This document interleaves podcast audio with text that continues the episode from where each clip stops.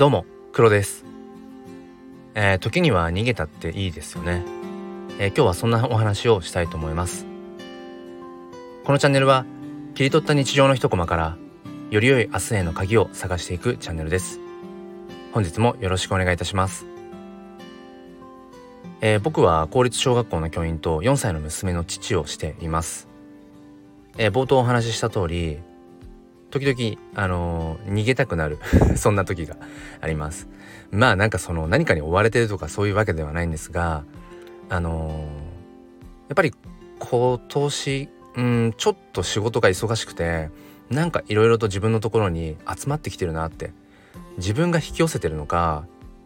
何者かが僕の方に押し合ってるのかはちょっと分かりませんが、まあ、ともあれうんこれは一つのきっと、うん、何か縁っていうふうに捉えていてきっと今年のこのねあのちょっとわからないけれどもなんかいろいろ集まってきてるこの仕事というか、うん、一つ一つのものを向き合って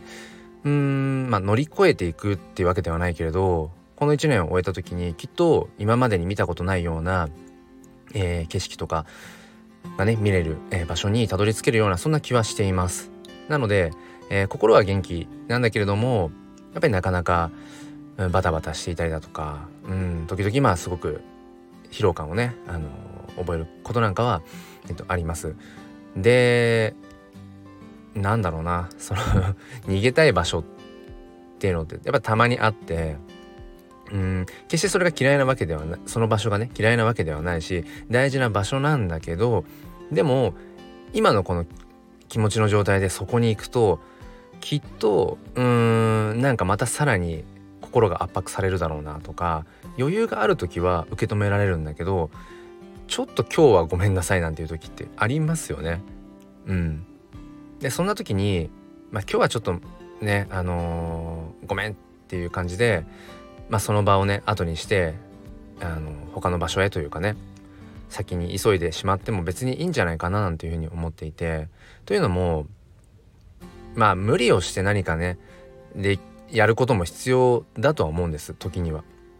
そういう局面ってやっぱりあるし。でもやっぱりその自分に余裕がない時ってきっと周りにも優しくできないしうん誰かのことをねその満たすことっていうのも難しいと思うんですよね。だったらちょっと今は無理だごめんって言って例えばその場をね去ったとしてうーんでもまた必ずそこに来るからねっていうなんだろうな言葉でもいいしうん後ろ姿でもいいしそれを残してでまた気持ちに余裕がある時はそこに赴いて、えー、自分のねその思いというかそういったものをきちんとそのに、えー、逃げたけど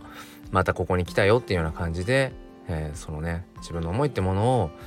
またそこでちゃんと伝えていくっていう。うん。なんかそんな風にしていければいいんじゃないかななんていう風にえ、ー、と思いました。ということで、えー、今日もちょっとねその 逃げたいなっていう場所をちょっと避けて通りつつうん一日を過ごそうかななんていうふうに思っています。でも必ず、えー、自分にね余裕があるタイミングの時はそこに大事なものを迎えに行こうと思っています。え何か参考になれば幸いです。皆さんの明日につながるより良い鍵になりますように、えー、最後にお知らせです、えー、すっぴん哲学で紐解く教育と子育てという新しいチャンネルを作りました毎週土曜日日曜日どちらかの朝5時半から、えー、ライブ配信という形で、え開いていますご興味がある方は是非、えご参加お待ちしております、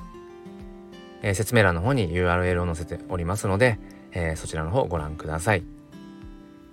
最後まで聞いてくださりありがとうございました。それでは今日も心に前向きファインダーを。